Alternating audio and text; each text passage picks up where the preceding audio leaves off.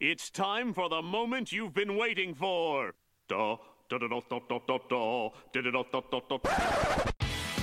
listening to Getting Bullied, a Flyers hockey podcast. Now crank it up and rip the knob off. Boy, that escalated quickly. Podcast partner of Philly is Flyer.com. This is Getting Bullied. I am your host, Mark Gianotto, and with me, as always, my partner in crime, um, the dynamic to my duo, I guess, if that makes any sense, from uh, way down in the nation's capital, Mr. Dan Silver. Dan, what's going on, buddy? What's going on, Mark? No, that actually didn't really make much sense. But I think the viewers are going to get the gist of it. You know, it's the it's the effort that counts for things like that. That's what I think too. Um, so it's been a while since we've actually done this. The last time me and you spoke was in Jetro's parking lot for the last game of the Flyer season, and um, one big change has happened since then. Scott Gordon no longer the head coach, and enter former Canucks, former Rangers, and I'm sure I think there was another team in there. Former Canadians. Former Canadians uh, head coach Alain Vigneault, who is now the bench boss of the Flyers. Look, everyone, not everyone, I don't want to say everyone, there was a lot of people on Twitter, obviously, that were pissed off because it wasn't the big name. It wasn't the name we all wanted. We all wanted um, Joel Quenneville. He obviously went to Florida because, you know, Tallon's down there running the show. He brought him into Chicago, so I guess it was familiar familiar situation for him. So the Flyers get Vino, not the choice that most people would have wanted, but it's the choice that we got. And when I heard it at first, I was like, oh, okay. Then I started doing some research because what the hell do I know about Alain Vino and his coaching career? And then you look at it and you remember the cup run with the Rangers, you remember the cup run with the Canucks, and it's a guy that when you put good players with him, can do a lot with the team. So I think the Flyers, you know, I wasn't thrilled about the Hakstol hiring back when they did that because I didn't know how the college coach was going to adjust to the NHL. Obviously, it wasn't a good adjustment. And Scott Gordon was just kind of on the fly, and he just needed to get the Flyers to the end of the season. Vino, I'm happy with the hiring, and I expect big things from him with this team in the next couple of years. Yeah, you know, once Joel Quenneville went to Florida, and you, as you mentioned, a lot of it had to do with his relationship with Dale Tallon the uh, the GM there, and I think a lot of it had to do with just the location. It sounds like Quenneville's ready for a warm weather location. He's a big horse racing guy, which we'll get into a little bit uh, later on with the Kentucky Derby this weekend. But um, you know, he's probably going to live close to Gulfstream Park, which is a, a, a, really beautiful racetrack. So it was just a good fit for him. And then when you you started looking at who else was out there, there weren't a lot of big names out there, and I think that the first thing you have to keep in mind is that after the Flyers had their failed experiment with Dave Hakstol, I think that Chuck Fletcher wanted to go the completely opposite direction, right? Like one of the guys that a lot of people were talking about was Sheldon Keefe, who's the head coach of the uh, Toronto Marlies, the Toronto Maple Leafs AHL affiliate, and he's really well respected. He's done great things with that team. He's very innovative. He's an, an analytics, advanced stats guy and I think that a lot of Flyers fans would have been happy with him. But the reality is that after the Hakstol experiment, that just wasn't going to happen again. They were going to bring in an experienced coach, and so you're looking at you know maybe guys like Dave Tippett were mentioned, uh, Dan Bylsma, who would have been a disaster. So you know when you when you consider the fact that they are going to go with an experienced coach, I think that Alain Vigneault is probably one of the best guys out there. Now, I've got a lot of friends who are Rangers fans from my time living in New York who were just basically saying, "Oh, this guy's terrible. He uh, he fell apart the final season. He was giving older guys like Dan Girardi too much ice time and not playing the the young kids like Buchnevich." Um, but you know, you dig in a little deeper, and he's. I think that most of the young kids that he wasn't playing in various spots probably just weren't that good and the Girardi thing was a little uh, troublesome. But you know, I, I, think that when you look at the this the scope of work and the way that his teams play, his teams kind of play a run and gun style. His goaltenders he was blessed with having Roberto Luongo in his prime in Vancouver and Henrik Lundqvist in his prime in New York. So he's had good goaltenders, and he's probably going to have that again with with Carter Hart. Fingers crossed. And his teams play up tempo, uh, defenseman activating, and a lot of run and gun, a lot of shots for, a lot of shots against. I think that the Flyers' young defense core is going to is going to be a good fit for what Vigneault wants to do. You've got guys like Ivan Provorov, Shane Gostisbehere, Travis Sanheim, uh, Phil Myers, all of whom are very good skaters and will be able to skate up the ice with the puck. Uh, you know, is I don't think there were any perfect fits out there after after Quenneville, so we give him a chance. The funny thing is during his press conference, I mean, he is a smooth operator, which you hear you hear a lot from uh, previous reporters that have covered him that he's he comes off a little bit like a not a used car salesman, but he comes off. I was comparing him to Don Draper from Mad Men, who he actually, I think he actually looks like Don Draper a little bit. He's just very smooth. You feel like he could talk you into anything, and it remains to be seen if the substance can match with with the talk. Because when I'm watching his press conference, I I got a kind of like a skeezy vibe from him yeah. that he's just a smooth operator um, who probably doesn't communicate that well with players, and that's been one of the uh, one of the criticisms with him is this he's sometimes he's not a great communicator. Scott Dave Hakstol was not a good communicator. Scott Gordon was a good communicator with the players. They always knew where they stood. With Vino, it seems like he teaches his systems, and if you're in his doghouse, he's just going to bench you. He's not going to play you as much. He might not explain to you why. So, you know, look, no one's perfect. I think that he he's a relatively good fit with the personnel that the Flyers have, and uh, you know we'll we'll see what happens. But I think that there's certainly hope. You've got a guy that got two different teams to the Stanley Cup Finals and had a winning season, winning record for almost all of the seasons that he was in the NHL. So yeah, I'm I'm fine with the hire. I mean, when you put it like you got to just kind of put it like this. It, it, really all boils down to, and this is what I said after the, the hiring was made, is that yeah, you could you know you you could say all you want about the guy that the coach that you're getting, but ultimately a lot of it boils down to the roster and the players that you're putting with him because. Uh, uh you could have Scotty Bowman out there, and it's not going to matter if you don't have good enough players that he's going to be coaching. So Alain Vigneault, look, there, there was, you're right, there was no perfect candidate out there. There was no guy that's going to come in and completely turn the Flyers around, completely change their fortunes, and is going to have them winning a Stanley Cup immediately. But this, I think that this is the best option that they had given what's available right now. You don't want, you, you didn't want to see them bring in another guy, another experiment, or a guy trying to figure it out as he's going along and this is an experienced guy. This is a guy that, yeah, I, look, I, am with you on the whole skeezy thing.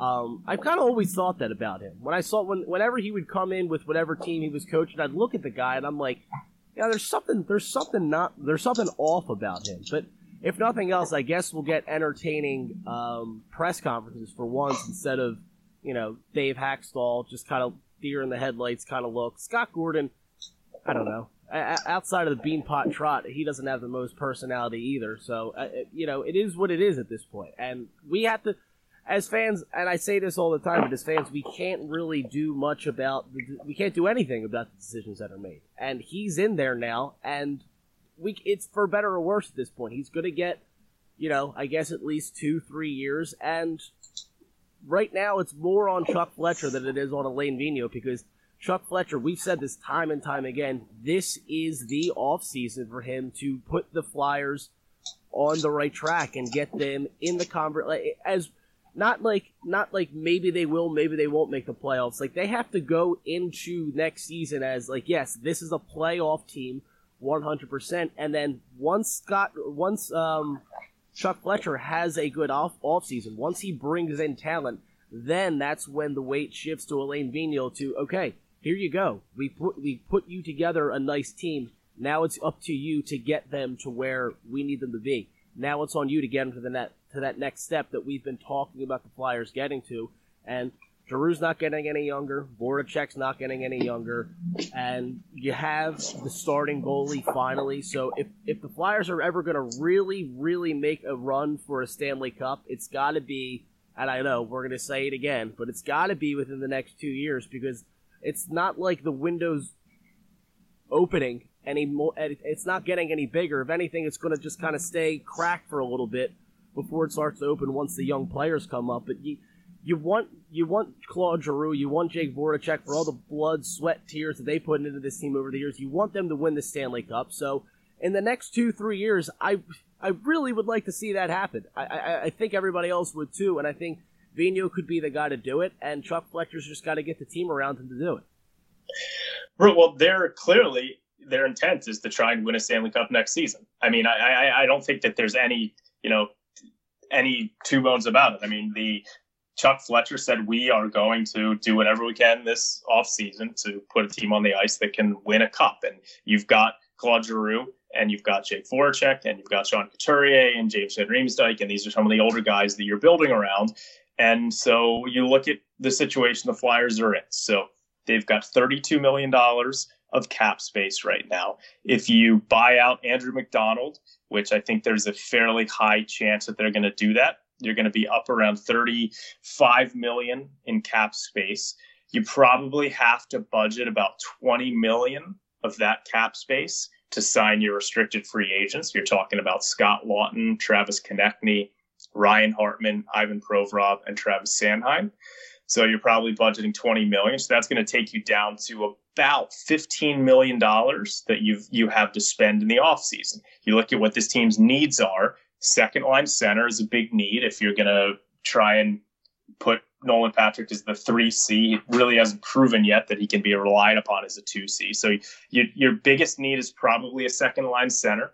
You could also use a top nine winger you know, if you if you're saying that Travis Konecny and Jake Voracek are your top two right wingers, and that Ryan Hartman is your fourth line right winger, well, you need a, another guy to fill up that top nine. So now we're talking about a second line center, maybe a third line right winger, and then you talk about wanting to bring in a, a, a really good defenseman.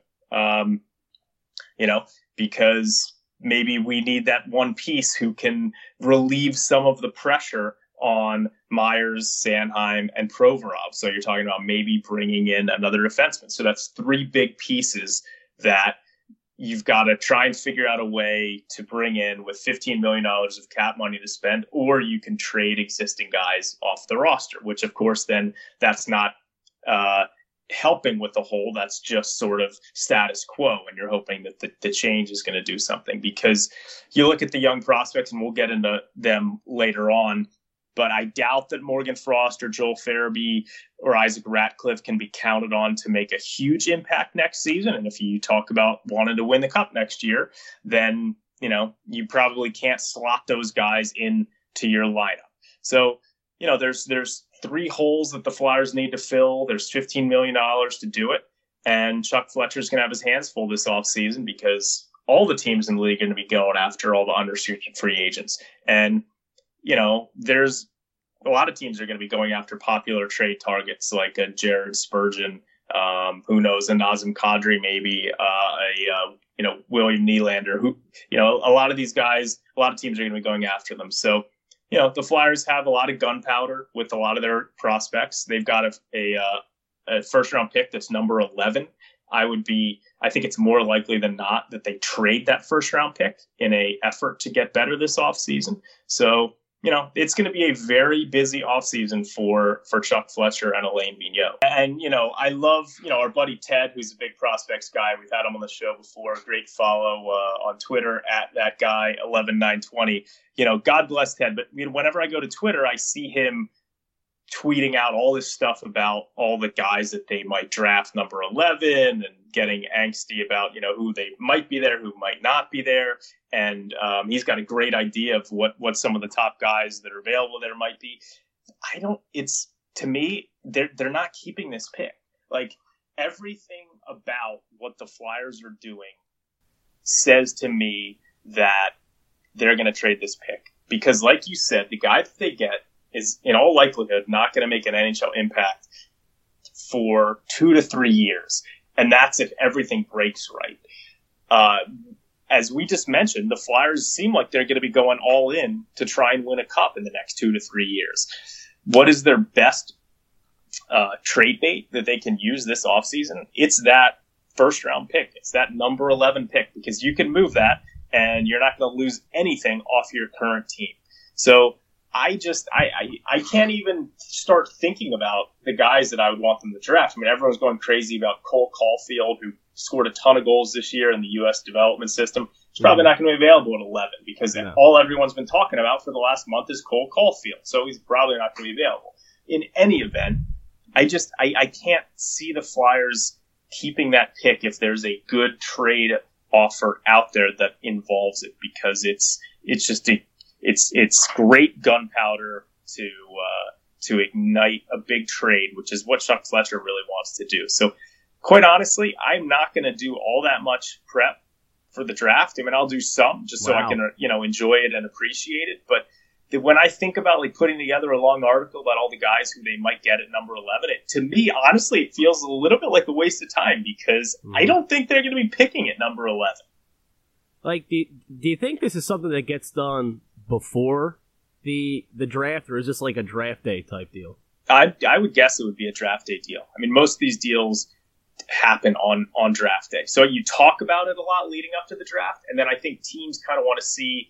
You know, let's say that Chuck Fletcher's talking to the Minnesota Wild about a trade where we would get Jared Spurgeon or um, uh, Jason Zucker, and it would involve giving them the pick number 11. Maybe the, there's a guy that Wild really want with that number 11 pick, and they kind of want to wait until draft day to see if that guy's available, right? So I think that for the most part, most of these trades at this point involving draft picks aren't going to get done until draft day. So I think that the draft day, which I don't know, is it maybe it's June 22nd? I'll double check, but that's that's going to be a, uh, a crazy day for Flyers fans because yeah, June 21st and June 22nd.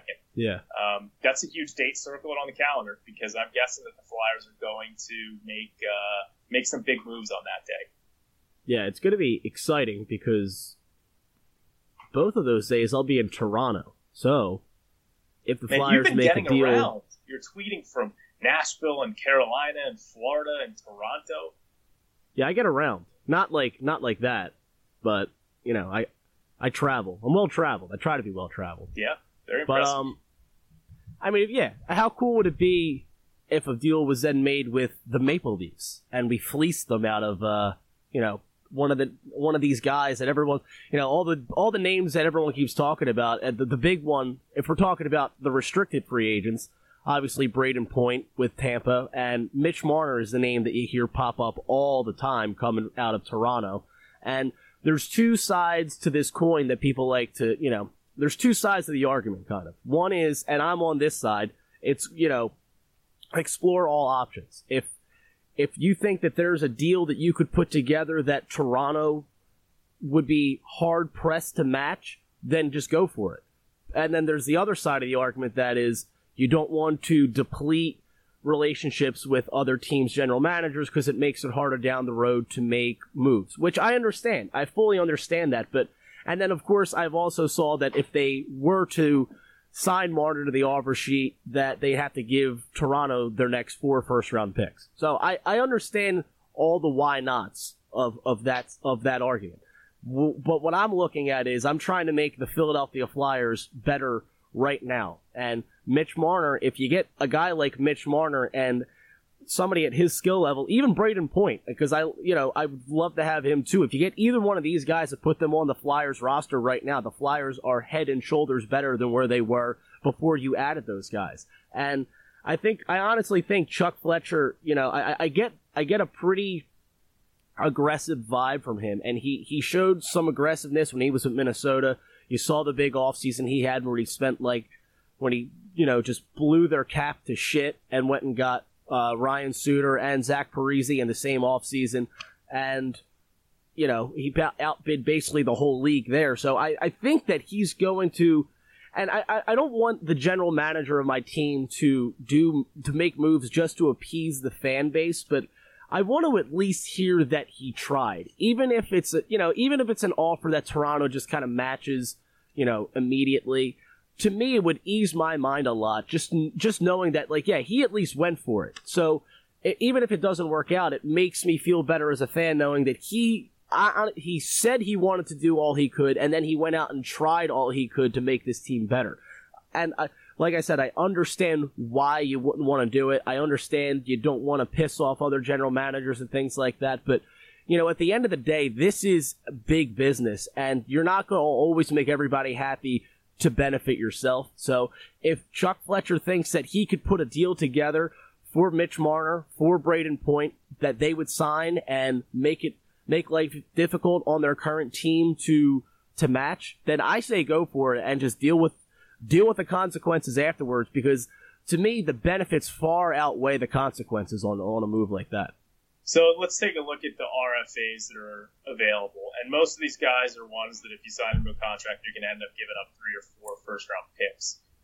And that's all based on how much money the contract is for and how many years. You can find all that information over at capfriendly.com, which is a great site. But, uh, you know, Mitch Marner and Brayden Point both scored 90 plus points. Mikko Rantanen, who's been incredible for the Avalanche, he's a restricted free agent. Sebastian Aho for Carolina is restricted. Uh, Matthew Tkachuk, Kyle Connor, William Karlsson, who a lot of people are interested in from Vegas, Timo Meier, Brock Boeser, Patrik Laine, Jacob Trouba, who's a guy that we'll talk about as a trade target for the Flyers, mm-hmm. uh, Zach Werenski, Kasperi Kapanen. I mean, there's just a ton of good restricted free agents out there. And so, yeah, one option is you could try and sign Mitch Marner to a seven year, $70 million contract and see if Toronto my guess is that Toronto would figure out a way to match, and yeah. Tampa, I'm guessing that Tampa would figure out a way to match. So, you know, the other option is maybe you you do a trade. I mean, Eklund on his site Hockey Buzz, you know, that guy throws out 1,800 rumors a day, and you know, 1,799.9999 uh, don't don't happen. Um, but, you know, he was talking about that the Flyers are very interested in Marner, and would they trade Ivan Provorov and Travis Konecny for Marner? Which is holy uh, shit. Yeah, which is uh, you know something a lot of people have been talking about, which would be interesting. I mean, I don't, I don't think it's going to happen, but I think that if we want Mitch Marner, it would be more likely to happen through a trade like that than an offer sheet that Toronto doesn't match because I just I feel like they're going to find a way to match all these offer sheets. You know, the so there's a number of really good restricted free agents that you could go after. Jacob Trouba is a guy who he's a right-handed defenseman. He can absolutely play on the Flyers' top pair. You could have a Provorov, Trouba, Trouba top pair defense group, and and the Winnipeg Jets are a team that they've got a lot of salary cap issues. They've got to sign um, Trouba and Kyle Connor and Patrik Laine all to new contracts and they only have they've got like twenty million dollars. Um, or I got to check the numbers, but they basically if they sign those three guys and they uh, the total number is like 20 million. They're only to have like a couple million left under the cap for a lot of players that they're still to have to add to their roster. So the Winnipeg Jets are a, a, team that I think you could try and target this offseason, especially since they lost in the first round of the playoffs. You know, maybe you try and make a deal with them where you trade them the, the number 11 pick and Shane Gostisbehere for Jacob Trouba. And, or you, you know, see if they have interest in, in go straight up for Trouba because Ghost's cap hit is going to be more appealing to them. So, you know, there's ways you can get some of these good restricted free agents. There's also, you know, you talk about the unrestricted free agents. These are the guys that the Flyers could sign, and it's just money we're talking about. They wouldn't have to give up any other kind of compensation. Um, you know, Matt Duchene is a guy who I ragged on earlier. He's killing it in the this playoffs. Season. He's been he's been incredible. You yeah. know, so I I criticize people sometimes for looking at too small sample sizes. Well, I was probably guilty of doing that, looking at Matt Duchene. And so he's a guy who would be a very good fit for the Flyers as their second line center. Uh, and you could probably get him for six and a half, seven million dollars a year. So Duchene's a guy that a lot of Flyers fans are looking at. Kevin Hayes is a center uh, on Winnipeg, who I doubt they're going to be able to re-sign. And he's a guy who could also be your second line center. And Kevin Hayes is a guy that uh, Alain Vigneault is very comfortable with, and uh, or at least he knows a lot about. Now I don't know if he likes him or doesn't like him, but he coached him in New York. So Alain Vigneault's got the scoop on Kevin Hayes. So Matt Duchene and Kevin Hayes are two guys you could look at. Erik Karlsson as a defenseman is a guy that you know is having a very good offensive performance in the playoffs. You could look at. So there's you know, there's restricted free agents, there's unrestricted, there's a lot of options that uh, this team's going to have in the offseason. And I think that we just have to hope that they don't overspend for players that we don't want. Guys like Tyler Myers. Um, there's a lot of guys out there that would probably fit that category. But, uh, but yeah, I mean, it's, it's going to be a, a, very fun offseason. So a, a name got floated out there, I guess it was last week, and I caught some shit for it because, and truth be told, I am not a general manager in the NHL. I don't know if you knew that or not about wow. me. Yeah. I, I thought maybe you were an assistant GM. That's why you're heading up to Toronto. You're going to try and help. Yeah, I got I got some deals. I got deal. a broker. Yeah, yeah. yeah. But um, so I, I mean, in retrospect, the the offer I put out there was probably way too much. But the name that got floated out there was PK Subban out of Nashville, and this of course came like a day after Nashville got eliminated from the playoffs in round one, and it was that you know, basically, and it was kind of probably a throwaway rumor that PK Subban might be available. And my thought process immediately went to, okay, if you explore all other options and you don't really like them, you know, going long term, because any of the free agents you bring in, more than likely, uh, the, the high end free agents are going to be long term situations. You have this 11th pick. If you, if if Nashville wanted it, if they wanted the 11th pick and maybe another guy, would you entertained the thought of bringing in PK Subban, who, yeah, he ha- he's making nine million dollars, but only for the next three seasons.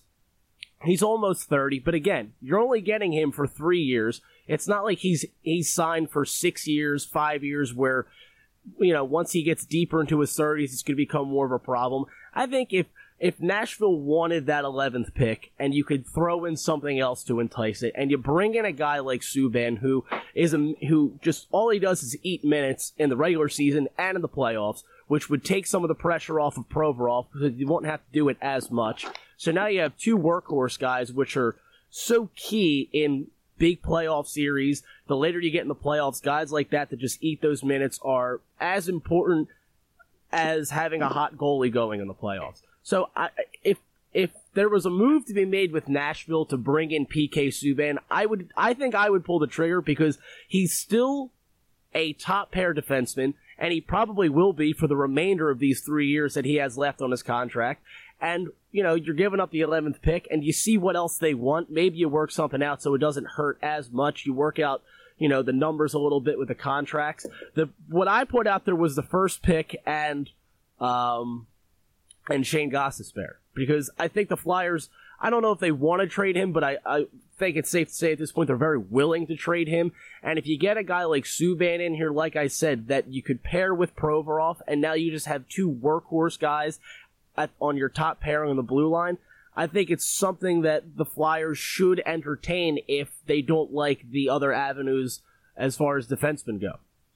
Yeah, I I don't hate the idea of trading for for PK Subban. I mean, wh- one of my hesitations is again that I think that the Flyers have you know three main holes they need to fill this offseason, and two of them are forwards. They need a, a, second line center, and they need a top nine forward and a defenseman. But if you're talking about you know 15 million to spend, and you're going to give nine million of that to Subban, I guess if you traded Ghost, you'd be you know offsetting four and a half million of that. Um, you know, I, I, I don't hate the idea of bringing in Subban. I think I prefer Jacob Trouba, and I right. probably prefer them signing Erik Karlsson as opposed really? to Su- Subban. I think so. I mean, I think I think Car- I, I, Subban is okay. I, I do think he's overrated. I think he's kind of gotten a lot of attention because he's a flashy type player, um, and you know he's a very good. He's very marketable. I mean, Subban's a guy that's that's done a great job marketing himself. He's got a huge personality, and I I think that's led to him being a little bit overrated. He's a very good defenseman. I mean, he's playing 23, 24 minutes a night for a very good Predators team that's very deep on defense. You know, he could be a guy that could play on your your top power play unit. So I don't I don't dislike the idea. Uh, I think I'd rather try and concentrate on the forward position because I do have a lot of confidence in guys like Sanheim and Myers kind of taking the next step in their careers, and hopefully Ivan Provorov rebounding. But um, I, I don't. Yeah, I wouldn't. I wouldn't be upset if they ended up trading for Subban. Yeah, it, like I said, it wouldn't be my first move, but it's something I would at least. Look. And when I when I say really about Erik Karlsson, I'm not trying to suggest that PK Subban is better than Erik Karlsson, but what what gives me pause, and I know Karlsson's a name that's going to get floated out there a lot this offseason, and rightfully so. I mean, he's still one of the best defensemen in the league. What gives me pause with Karlsson is he's going to get a big contract, and he's already had some pretty significant injuries to this point in his career, and I don't know if he's going to hold up, you know, durability wise going forward into. I mean, if you if you sign the guy for seven years, and for like the last three or four of them, he's you know just being held together with tape, then that, that gives me some pause with a guy like him. And what makes Subban just more enticing to me is the fact that it's only three years you'd be getting him for, and then you just kind of work out the contract from there if you want to. But um, I don't know, it was just an idea that I had, something that, you know, like I said, the Flyers have to explore all options at this point, and they're obviously going to do that. But when you bring up Trouba, I think that for that to work out, if we're, if we're gonna if we're gonna trade for a guy like that, that would have to be something that to where he kind of goes to Winnipeg and just says like, "Hey, th- this isn't this isn't the situation for me," and then they give the the um the agent permission to to look for a trade, and then the Flyers, of course, jump in. They work out the extension and everything like that. I mean, because if you're just going to trade for him without an, an, an extension kind of worked out, then you're just kind of, you know, you're shooting yourself in the foot a little bit because now you're just bringing in a guy with a big unknown hanging over his head because you don't know what's going to happen with his future with the team. Yeah, I mean, I think that they would they'd have to have something worked out, or you know, I, I think Trouba's probably going to end up making six to seven million. So I think Yeah. that that's, you know, um, I, I think that they would be able to work that out. I mean, you know, I the other ideal scenario, which I kind of mentioned before, is that Chuck Fletcher's obviously has ties to the Minnesota Wild. He uh, used to be the GM there, and he knows a lot of the players there. And it does seem like their current GM is is maybe trying to put his mark on the team and, and get rid of some of the players. They made they made a bunch of trades at the deadline, and before that, trading away some of the guys that they had. Um, and maybe they're looking to trade Jared Spurgeon. Spurgeon's one of my favorite uh, off-season targets for the Flyers. He's a he's a top pairing defenseman um, who is signed for one more season at 5.2 million. I think he's underrated. I think he's very good. I actually think he's a better defenseman than PK Subban is, and I would I would love to add him. Now, if and one of the other things is you probably wouldn't have to pay quite as much because he is an unrestricted free agent at the end of next season. So if the Wild don't think that he's going to re-sign there, well, then they're really going to have to look at moving him this offseason. So you might be able to get Spurgeon for the 11th pick in the draft and something not as big as Shane Goss there. Maybe you move the 11th pick in the draft and a Robert Hägg and one of your prospects, and you could get a guy like that if the Wild don't think that they can re-sign him. So that's a guy who I would really like to add to this team. I think that he's he's a very good defenseman, um, and you know Jason Zucker is another guy who they've talked about possibly moving. He's got four years left on his contract. Uh, he he could be that top nine four Flyers would be looking for. So you know, there's again, there's a lot of good options, and I think we're just hoping that, that that's uh, the path that, that Fletcher ends up going down. Yeah. Um.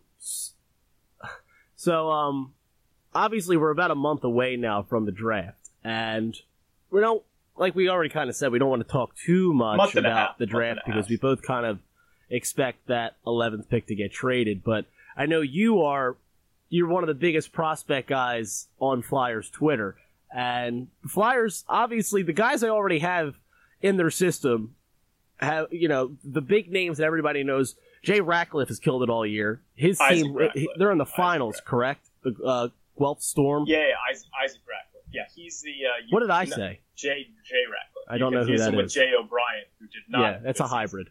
Yeah, yeah, not a good hybrid though. But um, yeah, no, he's so Isaac Ratcliffe has had uh, the best postseason of of any of the Flyers prospects in North America. I would say uh, his team at least. They were down three games to none in the quarterfinals, and they came back and won four straight. They were down three games to one in the semifinals and came back and won three straight. And now his Guelph Storm are in the OHL finals against the Ottawa 67. So that's very exciting.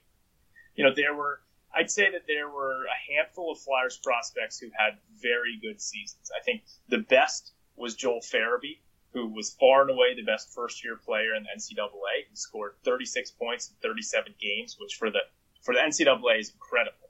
Uh, he had a huge season, uh, and he obviously he signed his uh, ELC. He signed his professional contract, which was huge news because I don't think that a lot of Flyers fans were expecting him to do that. I think a lot of people thought he'd return to Boston University for his sophomore year. So it's great to see Joel Farabee turning pro. He'll be on the Phantoms. I can't believe it took us year. this long to mention that. Yep, I know. So Joel Farabee will likely be on the Phantoms next year, but he'll have a chance to make the Flyers. He had a great season. Uh, Morgan Frost had another phenomenal season. He scored 109 points in 58 games, almost a two points per game average. His his uh, OHL career has followed greatly in the footsteps of what Claude Giroux did in the Quebec Major Junior Hockey League, which is another Canadian junior league. Um, and Frost is going to be turning pro next year. He'll either be on the Flyers or the Phantoms. Isaac Ratcliffe, who I just mentioned, he scored 50 goals in the regular season. He was the only Flyers prospect to do that. He had 50 goals in 65 games. Uh, he's a big winger who can put goals in the net. He's a uh, very good skater. Those are the three forwards who had really good seasons. And then you look at the uh, the goaltenders, and uh, Samuel Ersson, who was their fifth round pick last year, was phenomenal. He's moved up into a tier where he could be a very good NHL goaltender. Uh, he could also be good trade bait because we've got Carter Hart already. And some news broke today that the Flyers signed Yep. Kirill Ustimenko Yup. to his professional contract. So that was big because a lot of these Russian goaltenders go to the KHL and they never end up coming over to the NHL. The KHL is the Russian professional league. So to get Ustimenko, who's had two very good seasons to come over, was great. So the Flyers are going to have Felix Sandstrom uh, with the Phantoms next season. Um, his first season in North America. He's still a very good goalie prospect. Kirill Ustimenko coming over. He'll probably play in the ECHL with Reading because I'm guessing that Alex Lyon will be the other starter uh, in the AHL for the Phantoms. And then Samuel Ersson will play one more year in Sweden and then probably come back after that. But so you look at Ersson, Ustimenko, and um, Farabee, Frost, and Ratcliffe. And those are the guys that kind of really had stellar seasons from the, the Flyers prospect base and, and guys to, to get excited about.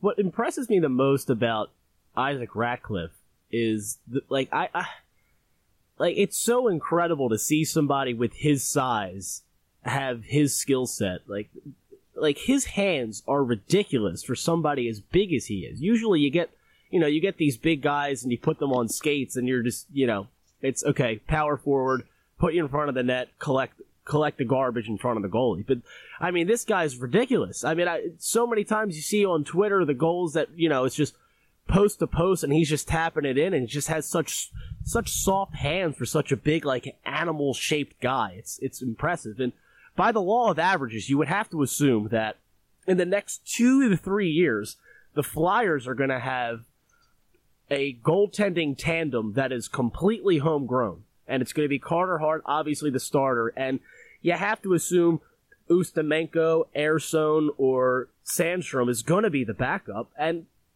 you know, kudos again to, to Ron Hextall because he kind of just, you know, he, he casted a wide net when it came to these goalie prospects. And right now they're all looking pretty promising. Obviously, Carter Hart is, you know, the gem of the whole thing, but, you know, it, it, we've seen it time and time again that it's one thing to have the starter. It's another thing to have, you have to have a solid backup. And I wanted to get into this a little bit. We did this before and we have a little bit of time before we're going to get to our questions. But I wanted to go a little back and forth here because I know we're on two separate sides of the fence when it comes to the backup goalie this year. You're kind of standing with Brian Elliott. I'm standing with Cam Talbot because of his durability. Uh, because of Elliott's lack of durability. I think if you're going to bring, if, if Carter Hart obviously is your guy this season, and he will be, then you need the durable veteran backup in in Cam Talbot as opposed to the you know Brian Elliott who's played well when he's been healthy, but if you can't rely on him to stay healthy, then then you're really just looking at Carter Hart and Alex Lyon as your backup, which are going to lead probably to Carter Hart playing more games than you'd like him to in a row because Alex Lyon is not really a good goaltender, and it's it's it could be it could prove to be detrimental to him. So, do you still stand with Elliott on the backup front? Well, it's not. It's not really. A, I think it's a moot point and not really worth discussing that much for us because I agree that Cam Talbot is probably going to be the backup goalie, especially Yeah, since well, Alain? Vigneault is here and those guys have a history together. I still do think that if you wanted to bet me heads up, who's going to have a better season next year, Cam Talbot or Brian Elliott? I am 100% taking Brian Elliott because I think the injuries were a bit fluky. I think that the injuries were mishandled. I think that he was rushed back. I think that when he finally got healthy at the end of last season, or at the end of this past season, he was very good. And he never really had injuries before that. So I think Brian Elliott is going to be very good next season. So I think he'll be better than Cam Talbot. I'll bet you anything you want on it. But I agree that Cam Talbot is going to be the Flyers' backup goalie. Anything I want. Um, all right, fine. Next time that you go to Vegas, I'm coming with you, and you're paying for the whole damn thing. What is what's the what's the other side of it? What are you giving me? Well, I know I'm not gonna win. I know I'm not gonna lose, so it doesn't really matter. You can Uh, have whatever do- you it want It doesn't to. matter. Once you come back, you, maybe you'll pay for a trip for me to uh, to to a, a, a location of my choosing, and you can you know buy me some expensive dinners. But Uh, that sounds fun. All right, Yeah. good. We're we're just we're just Warren Buffett's just passing out money like it's nothing here. All right, so let's get to these um these listener questions. always some Um, good ones. We got some really good ones, and I put out the I put out the one on the show's Twitter at underscore getting bullied, and I got to check that. Yeah, um, check. I, I got it. Trying to get some life questions The in there as well, and I know there's a horse racing question for you. Yeah, a horse racing question. You're the big horse guy. Yeah. Uh, with the Kentucky Derby being this weekend, so whatever you say, just know I'm gonna bet. Okay, so yeah, the Kentucky Derby. So there's big news came down today. The uh, one of the favorites, Omaha Beach, actually the morning line favorite, is scratched out of the Kentucky Derby. He, uh, he had, I think he's some kind of epiglottis injury, which you know a lot of us know what that means. But anyway, know. he's I think it's a breathing issue. So he's out of the Derby. I think that uh, my horse to pick to win would be Game Winner. He won the big two-year-old race last year, the Breeders' Cup Juvenile, and he kind of his training was interrupted this year, and uh, he he had some uh, he had a couple good good performances, but he was like kind of like wide around the track the whole way. And he, I think he finished second in both of his races so far this year. But I'll pick Game Winner. But you know, people like long shots, and so I'm going to give out a long shot that people can bet. And and the name of that horse is Spinoff. I think he's like in the 19 post position, but that would be my long shot Spinoff. He's probably going to be 30 to one or 40 to one. So bet an exacta with uh, Game Winner and, and Spinoff. Check. I don't know. I don't even know anything that you just said. I Well, like the name we- game winner. I don't know what the hell an exacta is. I guess. Yeah, you got to pick the top two finishers. Oh, okay. All right. Shit.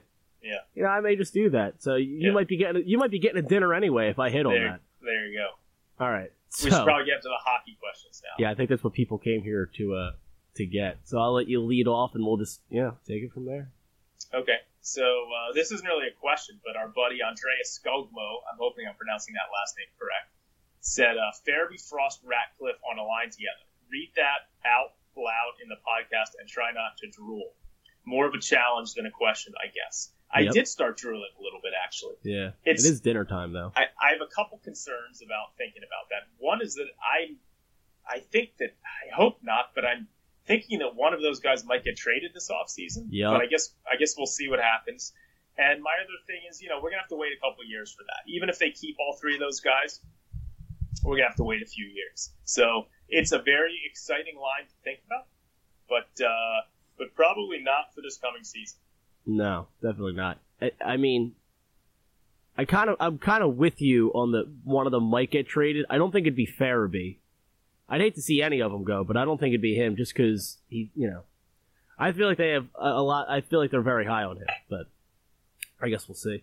Um, I'll take the next one. Dylan Yurko at D underscore Yurko. Instead of signing Marner point, comma, point to an offer sheet, I feel William Karlsson would be intriguing. Better offensive upside than Hayes, lower cap hit than Duchene. I feel he's an underrated two-way center, having Coots, Karlsson, Patty Lotz as your four centers, and he spelled it the Canadian way, which I appreciate, would be deadly. Thoughts? Yeah, William Karlsson I like a lot, and he's kind of like he's really kind of broken out since you know since joining up with Vegas. They've done a great job. They did a great job with their expansion draft, and they got some guys that probably a lot of people didn't hear of before beforehand. Um, my problem is this, and what I like about a guy like Duchene is if we're talking about, you know, free agency and obviously like adding to the team that way. What I like about Duchene is he's a guy that, you know, and he's proven it in the playoffs here that he just like, he puts the puck in the net and Karlsson can do that. But what I'm looking for from the Flyers, if we're going to make kind of a big splash and Karlsson would be a big move because they'd have to offer sheet him.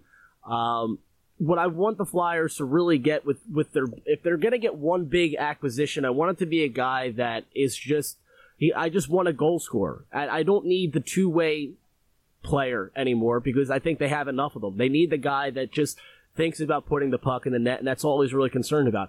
I don't care if the guy is a complete liability in the defensive end. As long as he's scoring 30, 35 goals a year, then I'm okay with it. I like Karlsson, but I think there's better options out there for the Flyers.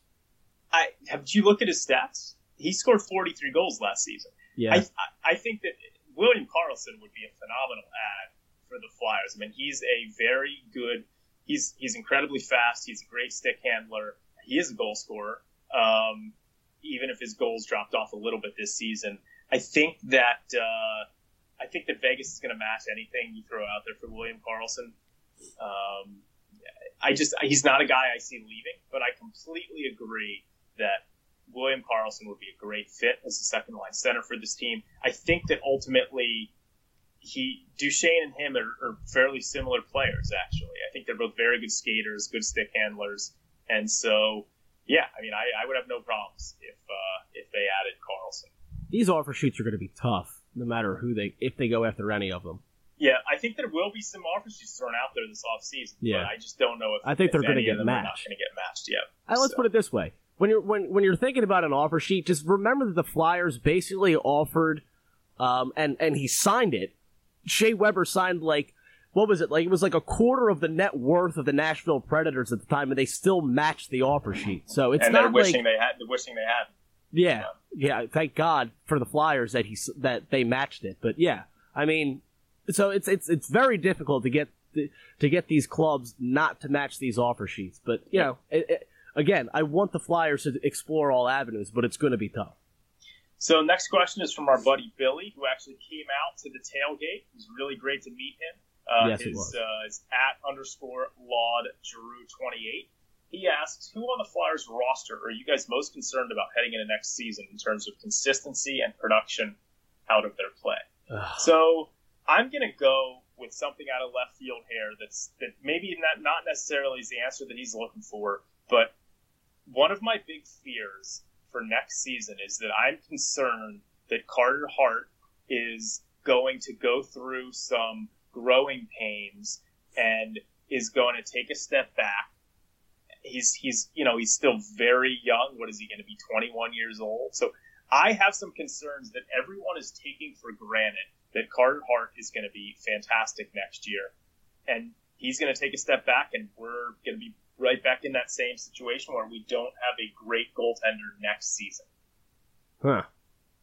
Well, I could see it. I mean, it's it's it's tough to think about, but yeah, I mean, going into your second season, first full season, I could definitely see the growing pains. He's a, he's a young kid and he's very poised and all that, but you know, eventually the human side kind of takes over, so I could see that. Um, for me, if we're talking about concern with consistency, there's two players that come to mind. Um, but I'm gonna go with one, and it's Nolan Patrick. And he had he had spurts last season where he played really well, and you started to see why he was the second overall pick. But I think a lot of the times, and maybe it's just me that sees this. I think a lot of the times when when we look at Nolan Patrick, I, to me, and I could be completely wrong here, but to me, it looks like he kind of checks out mentally for stretches of time, whether it be during a game or during a couple games.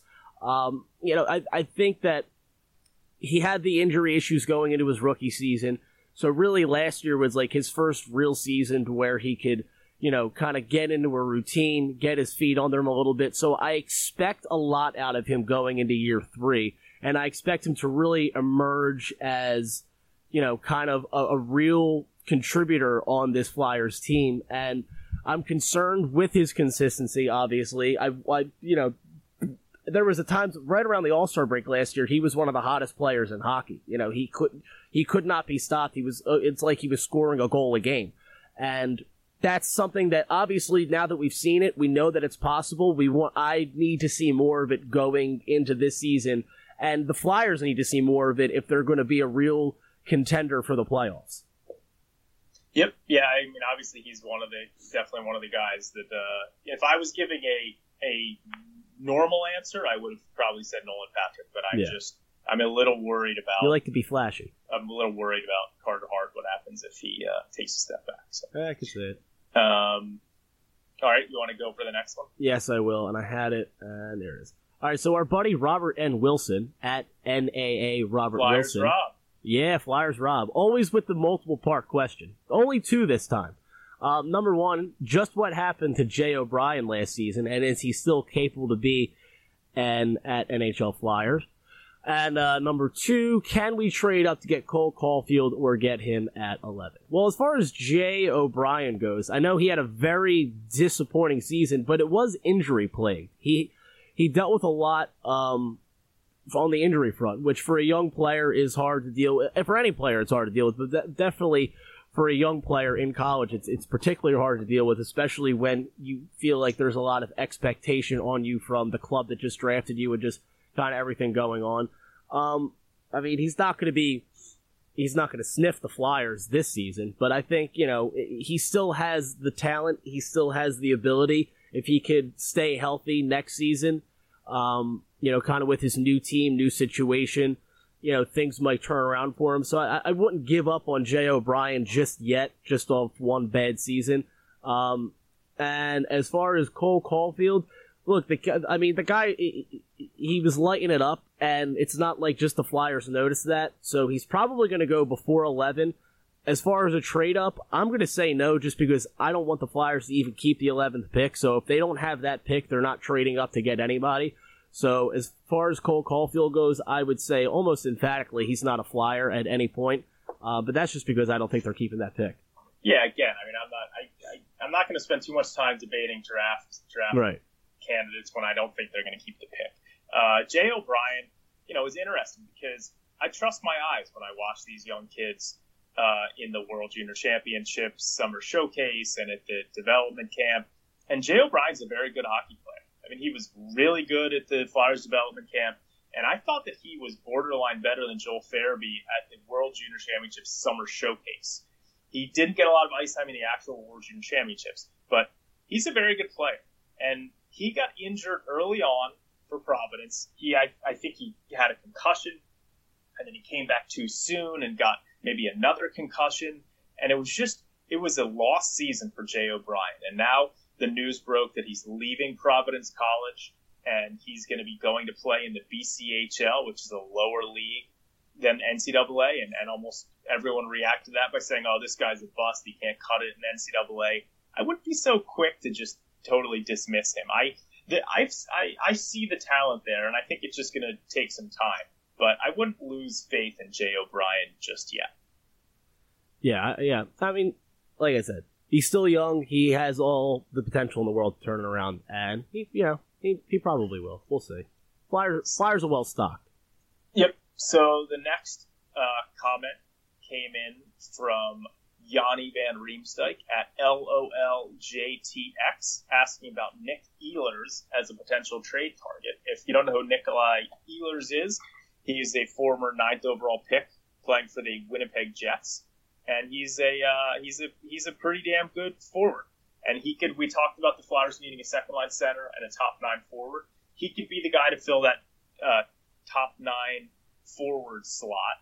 Um, his he's under contract for the next number of years. I think I'm just going to pull up the Winnipeg Jets um, at Cap Friendly. He is uh, yeah he's under contract for the next it looks like six or seven years, six million. He's a 23 year old, so he's a very good young winger who again Winnipeg's going to have to clear out some cap cap space. So nothing is outside of the realm of possibilities. You'd have to give up probably the number 11 pick in the draft plus mm-hmm. something additional to get him. Uh, some folks had mentioned maybe, you know, you package Ghost and that pick and something else and you get Ehlers and Trouba back. You know, you're going to have to give up more than Ghost and that number 11 pick yeah, it would have to, to get that.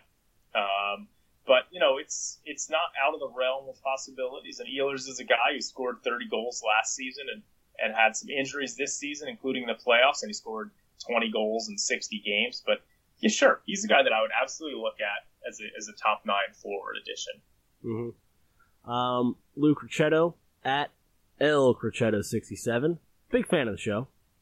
Uh, what team that was upset in the first round can the Flyers take advantage of? One team comes to mind because the Flyers have a lot of defense depth, and that is the Toronto Maple Leafs. I think they obviously went big this off season, and even in the season when they, um, you know, they had their spout with Nylander, finally got him signed.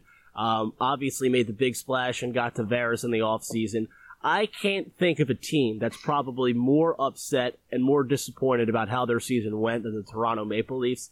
And I think that they need help on the blue line. The Flyers have help for them on the blue line. They have Shane Gostisbehere if you wanted to trade him.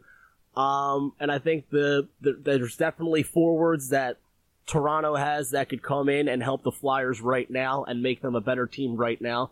So if you're going to go try to take advantage, quote unquote, of a team, really, if, the way I look at it, it's not taking advantage of. It's more or less, you know, you scratch my back, I scratch yours type of thing. You need help, we need help. Let's make something happen.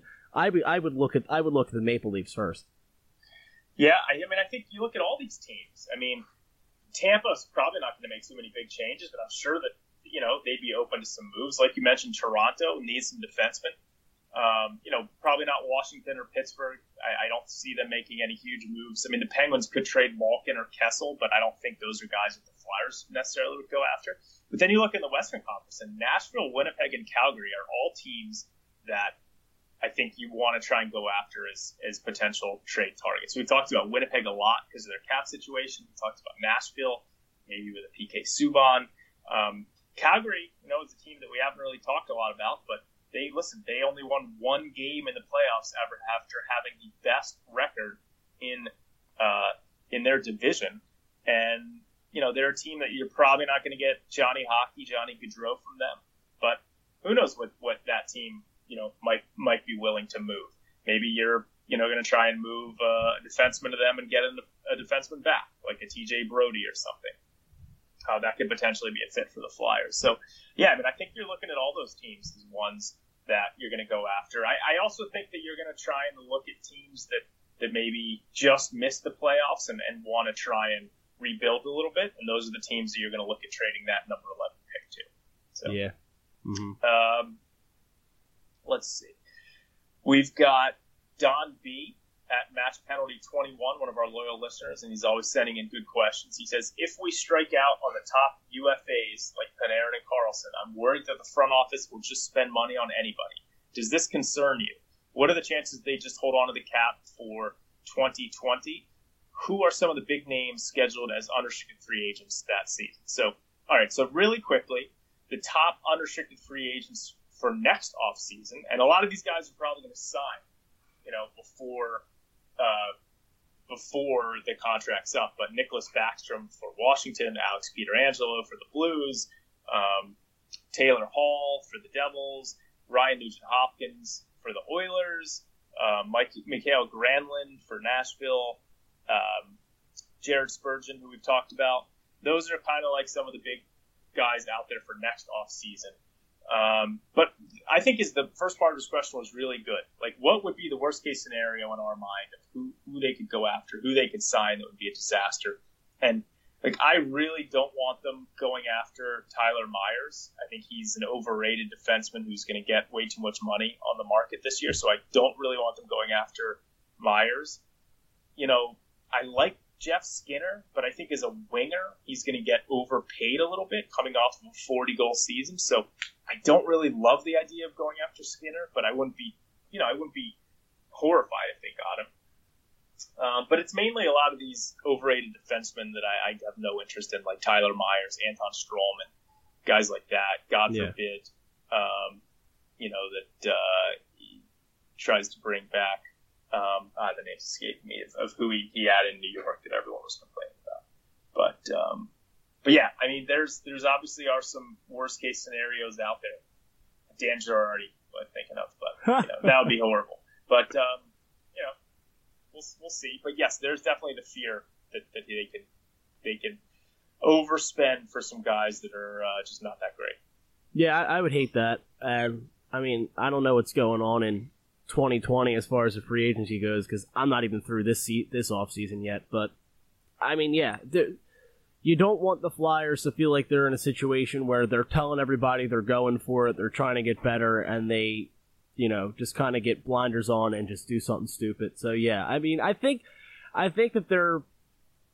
I think that the, the way that Chuck Fletcher's kind of mindset is going into this offseason, I don't think they're going to get Panarin. I don't think they're going to get Karlsson. But I think you know, I think Duchene is a real possibility for them. I think they may even be one of the favorites to land him because they have such a need for him and they have the money to spend. So, you know, I, am not looking at Panarin. I'm not even going to get my hopes up on Panarin or Karlsson because I don't think that's going to happen, especially not Panarin. Karlsson maybe, but um, I think Duchene is is the most real option right now as far as the, the top end UFAs for the Flyers. I think we got one question left came yeah, I think so. Top, I, I, am I'm, I'm lost in the whole thing, so yep. you're gonna have to read it. Nor I like you are normally, just kind of like wandering through life. You know, got to uh, got to rely on me to be the organized one, which is uh, usually the case. But uh, Tom Sloan, our buddy Tom Sloan, he always comes in with good questions too. At Tom underscore Sloan, cost of offer sheeting Marner point likely unrealistic. Who are the top five best actually gettable centers via any means necessary? In his opinion, Nylander is not mentioned enough, with Kadri mentioned too much, and Toronto needs heavy help to sign Marner. So yeah, you know what? Uh, William Nylander is a guy that I would definitely be interested in going after. He, I don't know if he, the doghouse is the right way to put it, but he didn't sign for a while there, and when he did sign, he wasn't great. Um, his ice time was a little bit diminished, so we might be able to pry Nylander away from Toronto. You probably have to give up a guy like Shane Gostisbehere. Yeah um, you know, or maybe one of the young defensemen. But I think that he's definitely a guy you look at. I, we talked about William Karlsson. You know, Ryan Nugent Hopkins. Look, if, if Edmonton doesn't think they can re-sign him, he's going to be an unrestricted free agent. He's a guy that you could go at go after. Tom also mentioned Vincent Trocheck. If Florida's going to if Florida's going to sign Bobrovsky and Panarin, they're going to have to do something about their cap space. And so maybe they trade a guy like Vincent Trocheck. So that that would be interesting. Maybe you'd get him for maybe they'd be interested in uh, a first round pick or, or, maybe one of our young prospects. But that's a possibility. You know, we talked about Matt Duchene. I think that him and Kevin Hayes as unrestricted free agents would probably be the top two targets as unrestricted free agent centers. So you know, those those are the guys that I, I think they'd be looking at. I don't want fans to see. Here's the thing, especially when you go on Twitter and you see when when when names start getting floated out there of, of potential trade pieces for the Flyers, and I saw it a lot. We we both saw it a lot with Shane Gostisbehere when his name started getting floated floated around at the deadline. If you want this team to get better, it's not going to happen for free. You have to give up something to get something. And right now, the two biggest pieces the Flyers have, or the most probably the most willing that I would I would read that they're willing to trade are the 11th overall pick and Shane Gostisbehere. Not to say that Shane Gostisbehere is not a good player, not to say that they don't like Shane Gostisbehere, but because they see him as a guy that is expendable and they see him as a guy that they can get a good return for right now that will make this team better. So I caution the fans that fall in love with players and don't want to see their favorite players go. I get that. But in the long run, if you want this team to get better, you have to be willing to give up guys that you may love too much, and you just have to accept that when we're all standing on Broad Street and we're watching a parade, the last thing you're going to be thinking about is, oh shit, I'm really upset we had to trade Shane Gostisbehere. So just look for the greater good because I already I could already see it. I really I feel in my bones he's getting traded this offseason, and I know people there's going to be that faction of people that lose their minds about it, but it will all be for the greater good. Shane Gostisbehere is a good player. He's done a lot of good things in Philadelphia as far as the community goes, but look, sometimes you just have to cut your you just have to cut ties with somebody to get better. I don't necessarily agree that he's definitely going to get traded, but I, I hear what you're saying. I just I don't know. I think that I think that given all that we're talking about and all the trade pieces that are out there, I think that I, I think that they're gonna that he's part of any big trade that the Flyers would make this offseason. I could Let be wrong, but we'll see. Let me ask you this: Who's Okay. more likely to get traded this offseason? Shane Gostisbehere or Morgan Frost? Ooh. Oh wow. Why don't well? I mean, they could be part of the same deal for all we know, depending on what we're getting back. Um, I, I would probably still say Goss Gostisbehere. I Yeah, I think I'd say Gostisbehere too, but it's Yeah. it's it's it's close, right? I mean, I Yeah, think it is. That, uh, It is. You know, because I think that there's a higher likelihood than a lot of us want to admit that they might end up trading a guy like Frost or Ratcliffe. I agree. I don't think they're going to trade Farabee, but yeah. um, you know, I think it all depends on. I think it depends on on the team you're dealing with. If you're if you're talking about one of the teams like you mentioned that were just outside the playoffs that want to get better now, then then it's Gostisbehere. But if you're looking at a team that's kind of in the basement and they're just trying to like stock, they have a good player and they're just trying to stockpile, you know, draft picks and prospects, then it's going to be Frost. So I, I think it's just all it's all contingent on who you're dealing with and who the trade who the trade is with and what you're getting back. But was that are those are those all our questions? that's from our it. Yeah, we had some great great questions coming in. Good shit. All right, well, we appreciate that as always. Dan, you have any closing thoughts? Um, because I don't know if we're gonna, I don't know the next time we're gonna do one of these. Now that the off season's kind of in the lull period till the draft kicks off in about a month and a half. So, you have any closing remarks for the fine people at home? I can't believe that I do this show with someone who likes salt and vinegar Oh, shit. chips. I forgot about this. Yeah. All right. So here's the thing. About a week ago, I put out a tweet, and it is I'm not about hot takes. I don't believe in them. I don't have any. I just have facts. That's all I come. That's all I come with. So I tweeted last week that salt and vinegar chips are the best chip, hands down, best chip out there, and it was met with it was met with some some debate, and there was no in between. There was no on the fence people. People either loved it or they hated it. You absolutely hated it. You said that it was the worst uh, opinion that I have ever had, and I'm trying Which to figure out why. lot, by the way. I mean, look, here's the thing. As as a youth, as a youth, I was kind of forced into liking it because every year during the summer when we'd go to the boardwalk, we'd get fries as a family, and my dad would put in the order, and my dad would load the fries up with vinegar, and my mom's like, nobody likes this but you. So I had to like, f- I was forced to like it. And now the salt and vinegar chip is just maybe it reminds me of my childhood. I don't know, but I think it's just a bomb ass chip. And I'm trying to like, what is your chip? What are you like sour cream and onion? I, I mean, I think that first of all, I like cleaned my the glass in my house today with vinegar. Like you're, and yet you're eating this. Like I don't. Salt and vinegar, the combination just is disgusting to me. It's acidic and it's not in a good way. Uh, you know, I'm listen. I'm not a huge potato chip guy, but I if I'm eating them, I like I like sour cream and onion. I like you know it's a really good flavor that's a new flavor is that I tried is the dill pickle flavored uh, potato I've yet chip. to have Now, that. that's delicious. You should go try that. You know, barbecue's fine. I like Doritos. I like the, you know, the. Um, I tried a new flavor of potato chip last week. Actually, I tried the uh, wavy Pringles barbecue. That was pretty good. That was pretty good. But you know, I had a, I had a food take on Twitter last week that, for me, I'm a big fruit guy, and it's Right.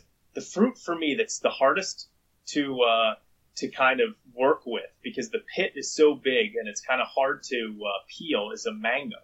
And the grocery store last week here in DC near me had the best mangoes you've ever had in your entire life, and that's like the perfect treat for me. And I, I I'm more of a fruit guy than a chip guy, but I don't like salt, salt and vinegar. But I, you know, I like mangoes, get some nice blueberries.